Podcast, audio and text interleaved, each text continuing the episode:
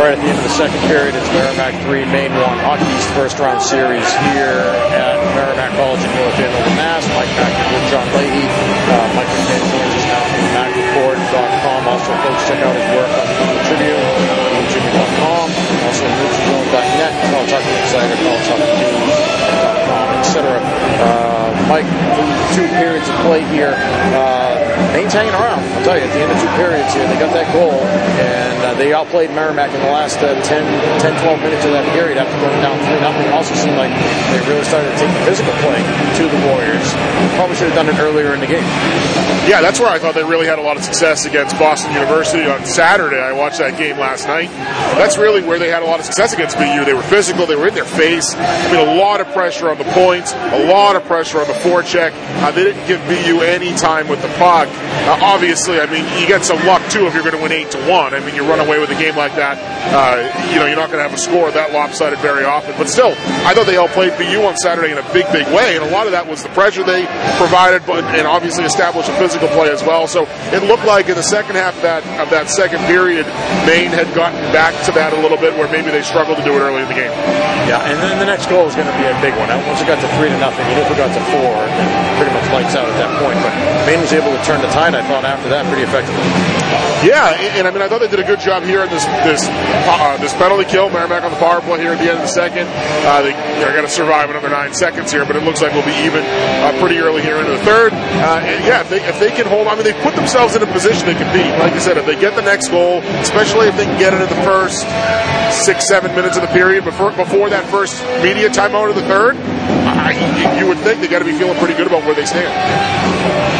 I, I think right now you look at the difference. Certainly, good point to the power play goal. I didn't like the call that was made in the first period that led to the uh, led to the power play where they scored the goal. But but also uh, you look at the beginning of the second period, and Merrimack just keeps them to come out on fire, and, and Maine was back on their heels for really the first four minutes or so of that period. I mean, you can't allow Filip Forsmark to go in there with the kind of chance that he had, an odd man rush, you know. And then you also had the goal by uh, Capone where they were able to, uh, you know, get a puck in deep and have a guy win a battle in front of in. The goal by Capone too was just they, they shot the puck more. And there were times in the first period where I thought they overpassed the puck. Merrimack did overpassed the puck, passed up opportunities to shoot, tried to make one too many passes, and, and I mean six shots in the first period. It's not enough. Uh, and, and, I thought in the, in the, first five, six, seven minutes of that second period, there was a, a, big focus on getting more pucks to the net. We'll ask Scott Borek after the game. My guess is that that may have been the message after the first was you know stop overpassing the puck, let's get more shots to the net. They did a good job of that early in the second period, and it led to the Capone goal. Capone goal comes off of a rebound in front. He wins the battle. I mean, a lot of that was just a lot more pucks going to the net in the first five to six minutes of that second period.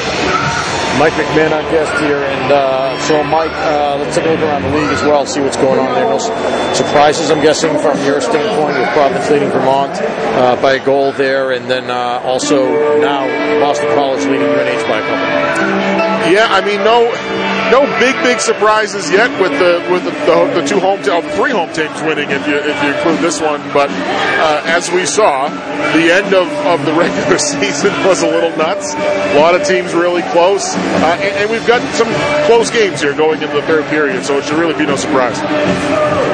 Uh, who do you like in the tournament? I guess uh, is it even worth talking about that at this point because it feels like almost anything could happen. But you know, you get five teams sitting this one out, waiting to see what happens and who they're going to play on the weekend. We know if Merrimack wins this game, they'll go to UMass Lowell. If Maine wins this game, they'll go to Northeastern. And uh, sorry, uh, yeah, yeah, Maine would go to Northeastern, right? And uh, uh, you know, I mean, I, both those clubs certainly provide their own challenges. Uh, Northeastern seems to me like granted they are in place, but even though UMass is the defending champion, Northeastern to me, I think it might be the team to beat. Yeah, and a lot of that comes down to the goaltender, like we said the other night. I think Devin Levi is the best goalie in, in the league, and, and, probably, for my money, the best goalie in the country. So, uh, as we were saying the other night, you know, you could play a team like that uh, and only need one goal to win. That's all Northeastern needed on Saturday. Uh, and most, usually on most nights, you only need two. Uh, if you score three goals against them, you're in pretty good shape. And, and honestly, I mean, Northeastern kind of needs that. They've had some guys that have stepped up lately uh, and have provided more offense. Obviously, McDonough's done it all year. Uh, Colangelo's looked good recently. Jack Hughes, but really, you know, they've, they've had some guys. They've had some guys banged up too, right? Colangelo was hurt. Yeah. Hryckowian has been out for a while now. It looks like he's out for the rest of the year. Dylan Jackson's been out for the rest, of, you know, for I think the rest of the year since earlier on. Ty Jackson got hurt. They've actually had a number of guys banged up, but you're right. I mean, they didn't score at the level that I thought they would going into the season, but I'm not really, not really sure how much of that is because uh, because they've just had a lot. They've never really had their whole lineup together at any given point. Yeah, that's true. They, have just been so inconsistent, I think, in their scoring, but it hasn't mattered when you have a goalie that is allowing under two goals a game and stops 95% of the shots they see. Yeah. And he shuts out the opponent in every other game. yeah, it's, a, it's not a bad thing to have in your back pocket. So uh, elsewhere, I mean, BC to me has been one of the teams to keep an eye on, really a dark horse here in the tournament. Uh, it's going to be interesting to see, uh, who they end up matched up with in the next round, assuming they win their game tonight. But BU to me has also always been a, a team that's been a threat. Uh, they've played, they've been probably the hottest team in the league over the last couple of months. Um, and then you wonder if UConn's going to be able to right the ship there and, and turn it on here for the postseason. They haven't won a Hockey tournament game yet. Yeah, and you know what's funny? Somebody said to me yesterday, "Oh, you know, UConn, uh, they had those couple of wins against Merrimack, and then they really struggled down the stretch. And they, they did lose a game to Vermont over the weekend, uh, but the other games that they lost to down the stretch were against Northeastern and UMass. So it's like, you know, yeah, they, they didn't win games. You got to try to beat those teams. Don't get me wrong, but I mean, let's be real. You play the top two teams in the league, uh, and you don't win games games, but they were still close games. I mean, I don't think that that means that they're necessarily struggling. I think it just means that they played some pretty good teams and didn't find a way to get over the finish line. Uh, but they would still be a team I think that, that's dangerous to match up with. They're pretty deep. Some of their guys that struggled early in the year have started to pick up their play recently. Johnny Evans being one. Uh, so he was hurt too earlier, so that may be why. Yeah, uh, I mean, I think team that could be. A, I mean, really, I know I said this the other night, but one through one through six, maybe one through seven. Uh, definitely one through seven with Providence. One through seven in the conference tournament. Any of those seven teams, any combination of those seven could be the four teams in the Garden. I'm go one through eight at BC. At BC, I think you know they have the talent up front. They're getting the goaltending recently. It, it, hasn't been consistent throughout the course of the year. Now, can, can they, the problem now, not the problem, but the thing now with the tournament is with single elimination, you don't have to really even put a run together. You just got to win two games and you're there. So uh, they could get it over the next two games. I mean, they got it over the weekend against UMass. Goff played well, played well in that second game against BU as well. But that they've just been so wildly inconsistent.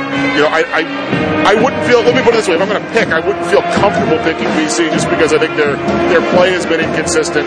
Uh, I would feel much more comfortable picking, you know, anyone else in the top seven.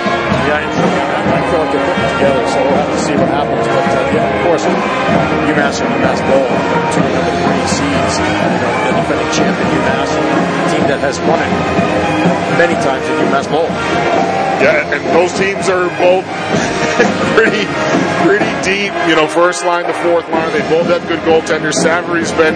I think we'd be talking about Owen Savory as one of the best goalies in, in, the nation, maybe the best goalie in the league if Devin Levi wasn't in the league. So, uh, you know, he's, he's obviously one of the top goaltenders as well. So, uh, and, and Lowell just plays such a hard game. I mean, they're so hard to play against. When you had a goalie uh, like him behind that type of, we saw it when they had Connor Hellebuyck. We saw it when they had Tyler Wall.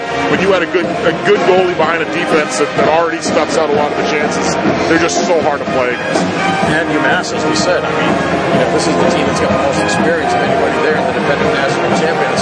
Isn't it funny how you have these teams that, you know, UMass, of get there, but the last, you know, three, four years now, they've been right up there at the top of the league. And now it's almost a given. It's almost, it's almost like you expected it. Oh, yeah, sure, UMass, yeah, they're good. Yeah, and that, I think that kind of happened at Lowell for a while. I mean, and, and, they've had a couple of inconsistent years, but for the most part, they've been right there since Norm Bazin. The same thing with Nate Leaman at Providence. I mean, it's kind of been the same script of uh, teams that even even Northeastern, uh, you know, since Jim Madigan got there and Jerry Keefe got involved. So a lot of teams that have had uh, maybe traditionally been a little more up and down in the league have all of a sudden kind of cemented themselves, you know, right at the top. And for, for a, a long time, I mean, 20 years ago, there was the big four: BC, BU, Maine, UNH, and they it kind of feels like we, we have a little bit of that again. It's just different teams, and, and you know it comes and goes. It goes in cycles, but uh, right now, I mean, UMass has been as much of a staple as, as any team in the country at the top of their league. All right, going to let you go, but really quick in about 10 seconds uh, for each. Can you give me a uh, what do you see in the third period here with Merrimack with two goal lead going into the third? I think it's the same for both. I think you know obviously down two goals if you're Maine, got to get a lot of pucks to Hugo Ollas. You got to try to make him play the puck. You got to you want to get pucks low. I think on the taller goaltender. Try to get him off the patch. Try to get a rebound. And if you're Merrimack, same thing. Got to get more pucks in the net. That's what you did at the beginning of the second. One more goal, you can probably put the game away. I think you go back to what worked there in the first four minutes the second. All right, thanks, Mike. We appreciate it. Uh, if the Warriors move on after this, we'll talk to you again down the road. Otherwise, uh, we won't. Sounds good. Thanks. All right, Mike McMahon, our guest here with the score Merrimack 3, Maine 1 after two periods. Back with more right after this. This is Warrior Hockey.